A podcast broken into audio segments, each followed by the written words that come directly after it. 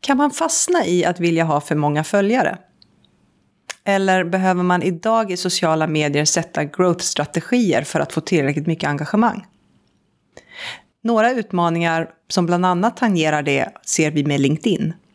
Och hur gör du egentligen en bra Instagram takeover? Det är några av sakerna vi kommer prata om i den här veckans avsnitt.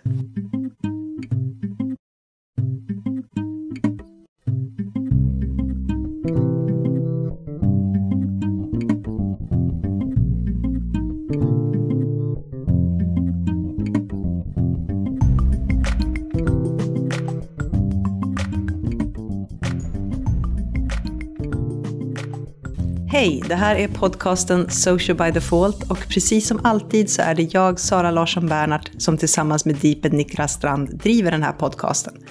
Vill ni kommentera våra avsnitt eller ha idéer för framtida avsnitt? Twittra till oss med hashtaggen Social by Default eller prata med oss på vår Facebook-sida. Podcasten sponsras som alltid av våra fantastiska Patreons. Hej Sara! Hej Niklas! Hur är det? Det är bra. Det är sen fredag eftermiddag och eh, jag har precis kört en intern föreläsning så att eh, jag är lite, lite sliten tror jag. Vi blir verkligen sämre och sämre på att, att försöka spela in i någorlunda tid i veckan innan vi är riktigt slut och trötta.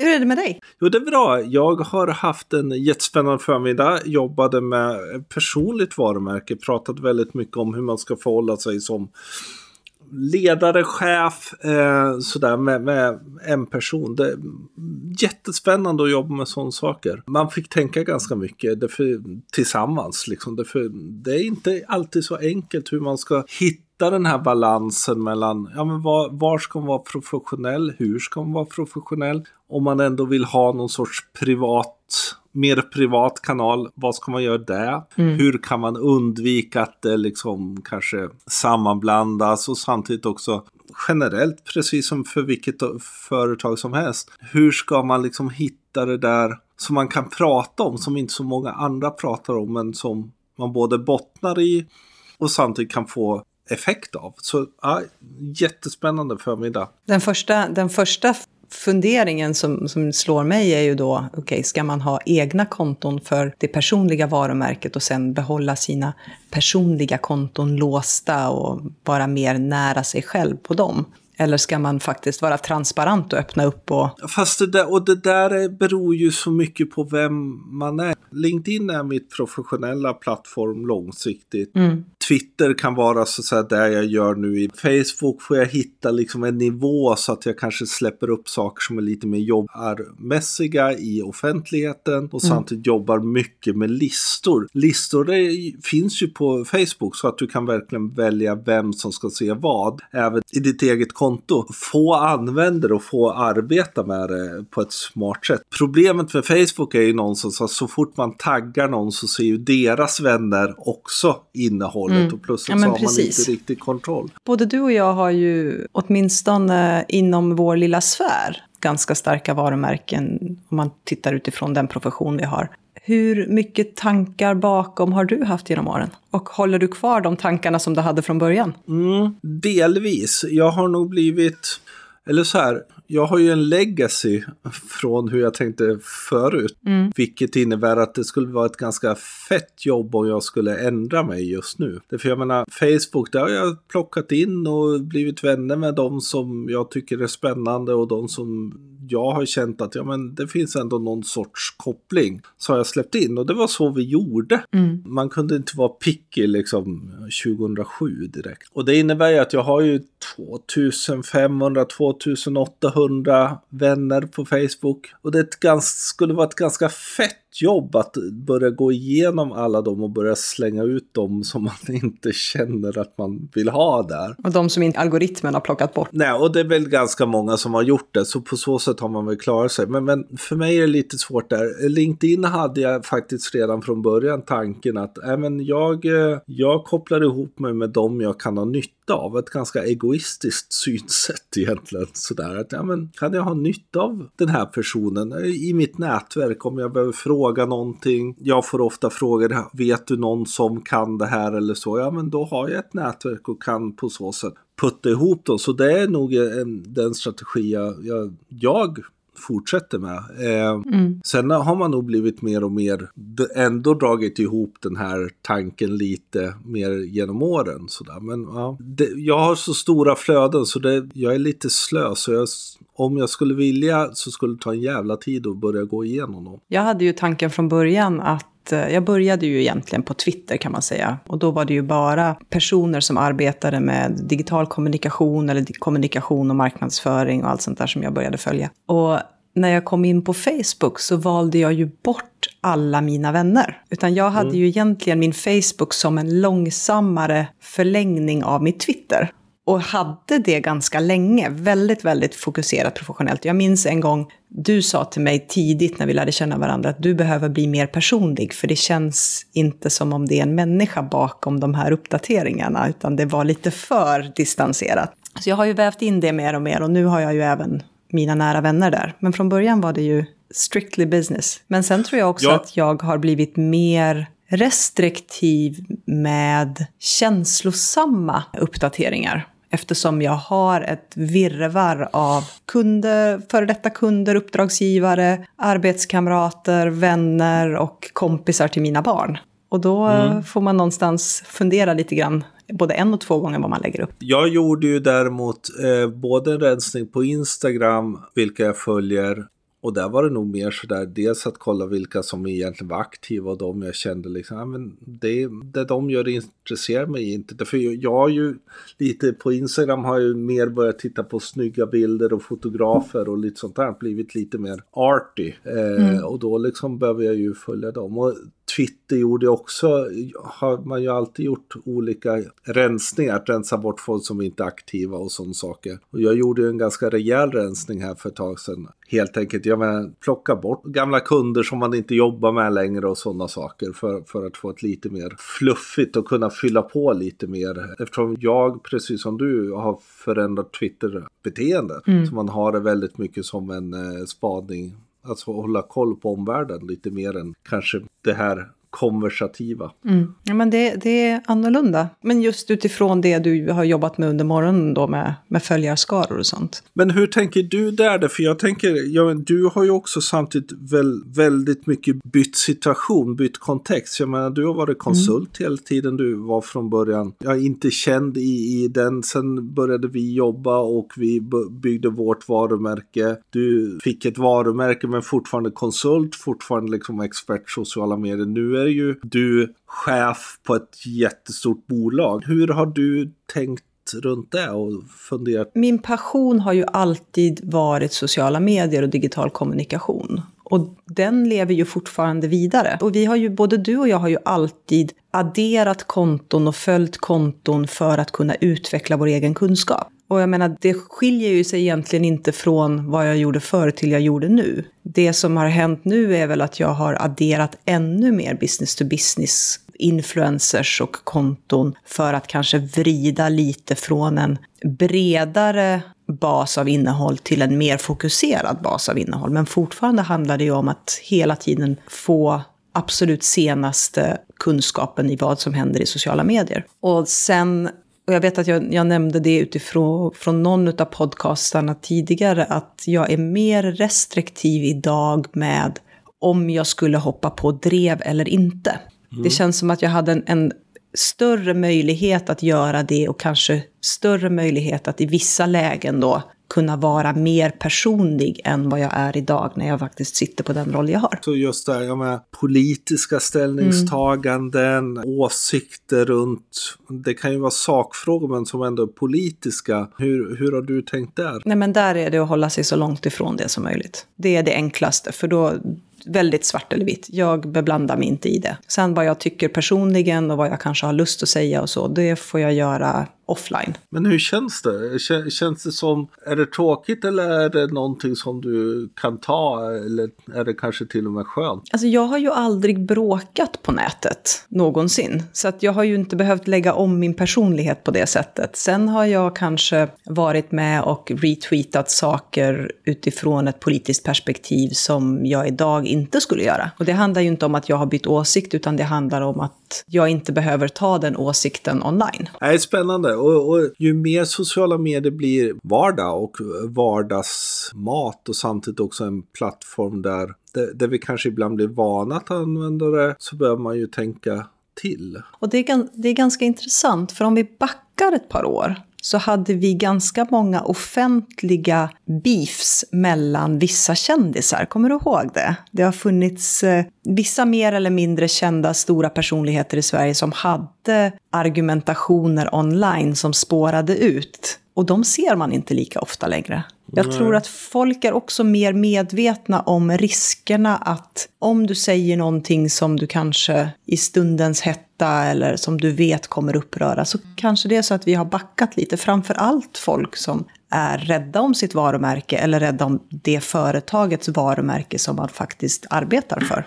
För det är ju väldigt svårt att separera. Det sker ju fortfarande, men det är ju snarare då bland politiker och politiska mm. delar där man ser det, eller opinionsdrivande organisationer. Men... men då är ju det del av deras profession. För jag menar, även om jag skulle skriva på mitt Twitterkonto att mina åsikter är mina egna och inte min arbetsgivares, ja, men det, jag, fortfarande, jag jobbar ju fortfarande hos min arbetsgivare, så det där är ju bara tomma ord egentligen, om jag skulle trampa fel. Det där med arbetsgivare och anställda och så är ju, är ju, kommer ju upp med jämna mellanrum. Nu var det ett tag sedan vi skrev policies, mm.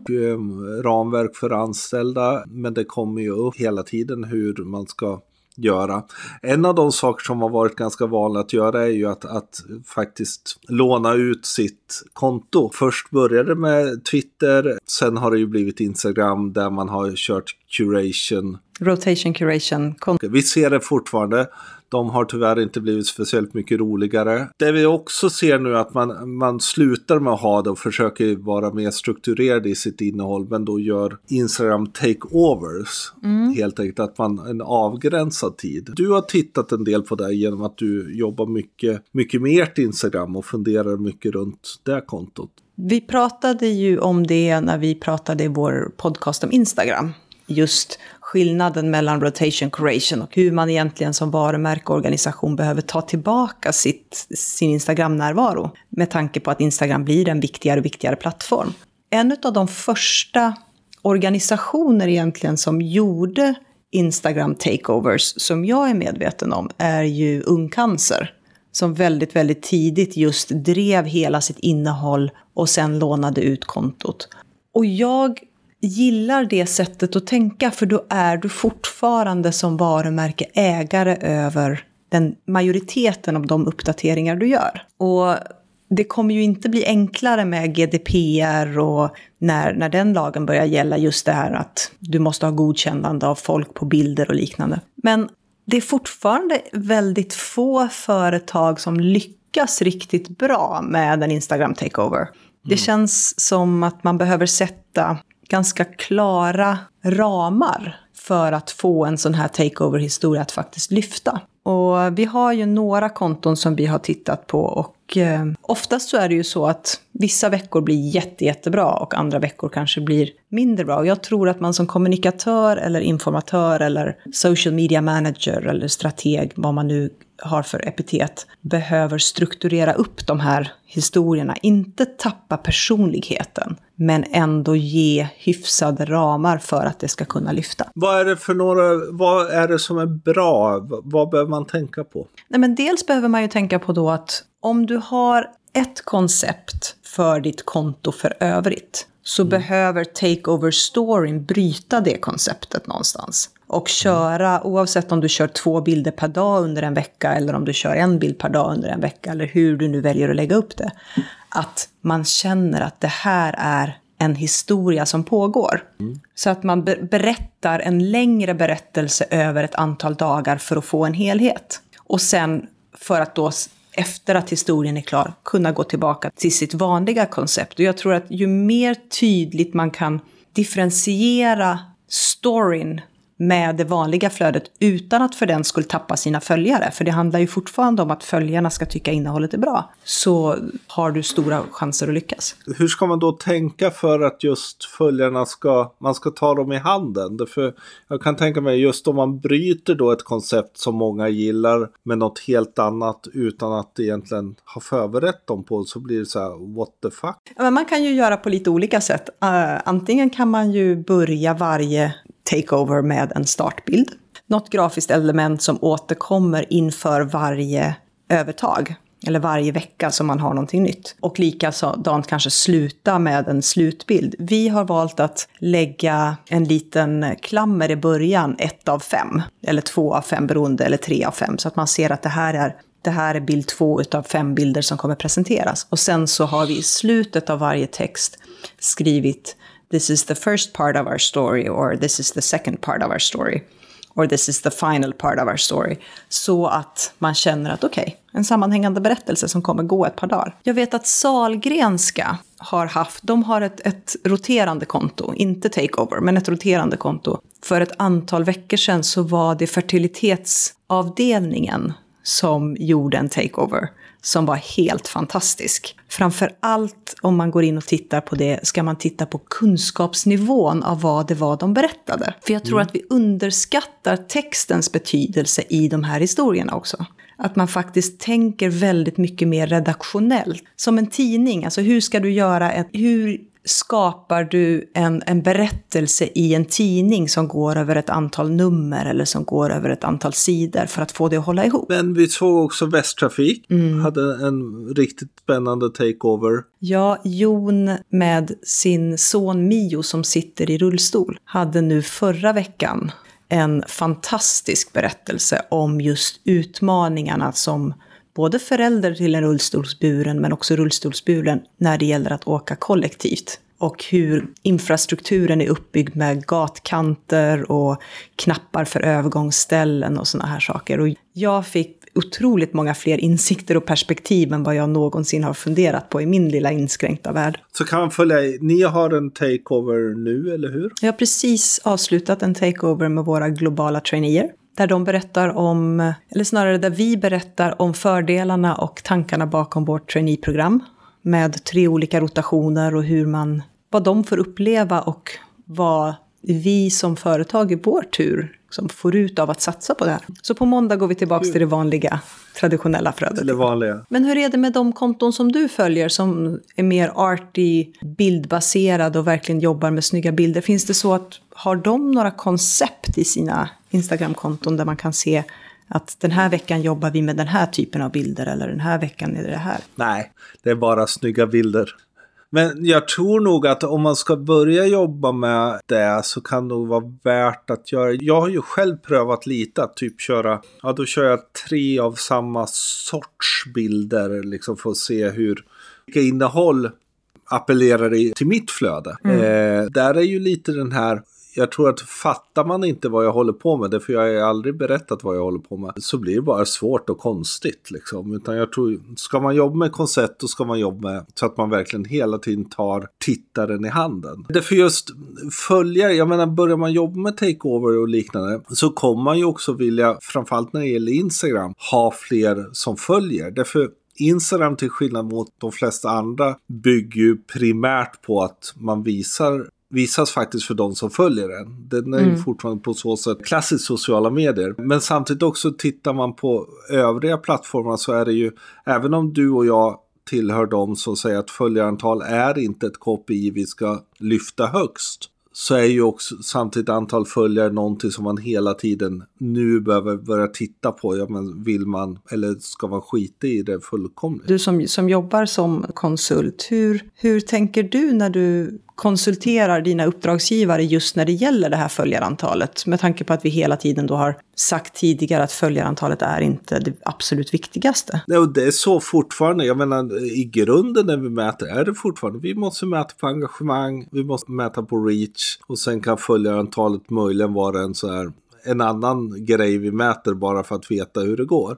Men tittar man samtidigt på hur Instagram fungerar, tittar man samtidigt på hur svårt det ibland ändå är, det här låter jättekonstigt, men hur svårt det ibland ändå är att åter, återvinna gamla följare på mm. Facebook till exempel, så kan det också finnas ett värde tror jag att börja fundera, hur ska vi jobba med growth i sociala medier. Mm. På vilket sätt ska vi, ska vi bygga det? Och där tittar ju du och jag på lite att ändå förhålla oss till räckvidd på olika sätt. För vanligtvis så kör man bara en total räckvidd och så är det organiskt engagemang, det är kött i en enda stor röra. Men köpt räckvidd är ju en räckvidd som handlar inte om de som har valt oss utan faktiskt de som de har de välja. intressen som vi, och, så vi väljer vilka vi vill försöka mm. göra bra innehåll till eh, och därmed liksom visa genom att vi köper synlighet. Medan organisk, där, där vi ju gärna pratar om två delar i organisk räckvidd, är ju faktiskt de som direkt har valt oss. Det är ju den vanliga organiska helt enkelt. Våra följare som ser oss, men också engagemangsräckvidd. Helt enkelt den följare som har valt oss tycker vi är tillräckligt bra så att de engagerar sig och därmed ser deras vänner att vi gör saker. Helt enkelt en engagemangsräckvidd eller om man vill viral räckvidd. De delarna tror jag är viktiga att börja kanske delvis separera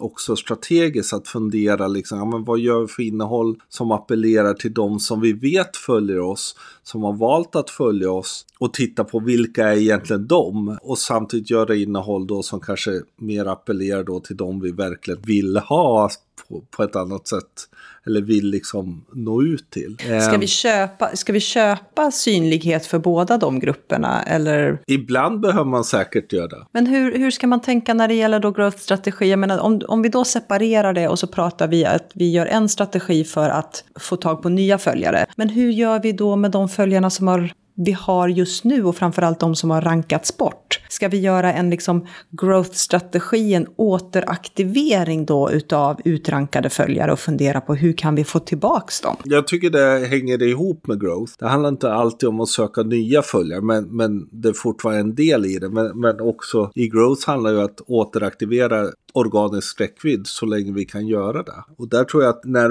när man tänker strategiskt, både tänka de vi har, de vi så att säga som, som vi kan få att välja oss, men också helt enkelt en lite mer hardcore marknadstänkande i, ja men de vi också köper synlighet. Det är väl mer egentligen att göra räckviddstänkandet lite mer komplext för att också därmed göra det lite mer effektivt att jobba med det. Nu, nu har vi ju pratat ganska mycket om att kanalerna blir mer och mer lika varandra och algoritmerna blir mer och mer lika varandra. Men utifrån det perspektivet, om vi tar engagemang eller nya följare eller återaktivering så blir det ju ganska olika typer utav CTA som vi vill ha beroende på innehåll för vilken kanal vi skapar. Jag menar, ta Facebook för exempel, där vi vet att delningar är det absolut högsta kapitalet vi har. För då kommer, om det är fler som delar det innehåll du gör, så kommer det dyka upp i fler personers flöden och då också kanske i folk som inte ser oss så ofta, fast även en gång har valt att följa oss. Då är det ju innehåll med den CTAn som vi vill ha. Alltså, vi vill att folk ska dela. På Instagram å andra sidan, då har du ju inte delning som alternativ eftersom vi vet att vi är ganska sällan eller aldrig återpostar någon annans saker i Instagram eftersom vi inte får. Ja, men då behöver vi ju tänka på vad är det för CTA vi ska ha där för att kunna liksom återaktivera och hoppas att bilden i sig eller innehållet i sig skapar så mycket engagemang att det faktiskt dyker upp i fler fler flöden. Och sen så har vi ju LinkedIn då som vi har diskuterat fram och tillbaka ganska mycket där vi märker att delningar av innehåll inte genererar någon som helst reach eller någon som helst indikation att fler ser innehållet som delas, utan snarare tvärtom. Att där behöver vi få folk att tagga in sina vänner för att få en, en högre räckvidd på innehållet. Då behöver vi bygga in allt det i den growth-strategi vi gör. Det här är ju en del i att förstå att även om vi kan tycka att de blir mer och mer lika varandra och blir det så har vi olika funktionalitet och olika innerst inne lite olika sätt som de har valt att premiera innehåll, både utifrån tekniskt men också utifrån algoritmiskt. Så det här blir ju att hela den här kräver ju att vi börjar tänka, vrida in oss på att det är lite mer komplext nu igen. Mm. Eh, att jobba med sociala medier. Vilken är den svåraste kanalen att göra en growth-strategi för då? Jag tror egentligen att eh, svårast tekniskt sett skulle nog jag säga att det är Instagram. Varför det? Vi har inga alls incitament tekniskt sett att, att hitta nya, nya konton. Det börjar ju komma. Eh, Mm. de, de testar ju massa olika sådana här, plötsligt dyker det upp massa små bilder och då kan det vara konton som man borde följa eller missa inte det här. Så de testar ju nu på det, men, men som det är idag, ja, men då måste du gå till Explore-feeden och börja titta där. Och det är inte så jättemånga som gör det. Eller jobba väldigt strategiskt med hashtaggar. Om... Ja, men då måste man ju titta på, jag måste ju gå och titta på hashtaggar då. Mm. Jag skulle nog säga att LinkedIn är svårare beteendemässigt ibland. Ja, och den algoritmen som, som LinkedIn har, eh, som vi brukar kalla the most evil of them all, är ju till skillnad från de andra algoritmerna kanske i vissa fall lite ologisk. Om man tittar utifrån ett vanligt sociala medier engagemangsperspektiv. Och där är ju vi mitt uppe i en jättestor diskussion på din eh, LinkedIn eh, just nu. Minst sagt, ganska fascinerande. Men du och jag har ju sen, jag skulle nog säga mitten av i höstas någon gång funderat på vad som händer när man delar någon annans innehåll. Och sett att till skillnad från Facebook till exempel, som ändå är det sociala nätverk som vi någonstans mäter alla andra sociala nätverk med, eftersom det har funnits med oss längst. På Facebook om du delar, det vet vi och de har gått ut med det själva, så lyfts innehållet. Det innebär att om du gör ett inlägg som får mycket engagemang, jag delar det inlägget så kommer det inlägget jag delar också lyftas för fler utav mina vänner. Det är ungefär som att ett plus ett blir tre. Eftersom vill jag dela det du har gjort så har ju jag givit en indikation på att det här är riktigt bra innehåll. Och Facebook tycker om bra innehåll. På LinkedIn å andra sidan har vi ju märkt att om du gör ett inlägg, får bra med engagemang och jag väljer att dela det inlägget så nollas det i stort sett. Jag får ingenting. På sin höjd kanske en eller två likes. Om jag gör ett inlägg och får bra engagemang och du delar det så nollas det. Och det här har jag också märkt, både du och jag, när vi har delat inlägg från företagssidor. Att så fort du delar någonting, det spelar egentligen ingen roll hur högt engagemanget har varit på originalinlägget, så blir det nästan nollat. Det är något märkligt duplikatfunktion. Tror Ja. jag. Vi vet ju inte och vi får ju inga svar eh, egentligen. Men det, det är en intressant diskussion i massa olika nivåer som sker just nu. Eftersom du och jag lite börjar ifrågasätta hur funkar det här egentligen. Är LinkedIn ett socialt nätverk? Det för samtidigt när man väl får fart på ett inlägg kan det ju sticka iväg rejält.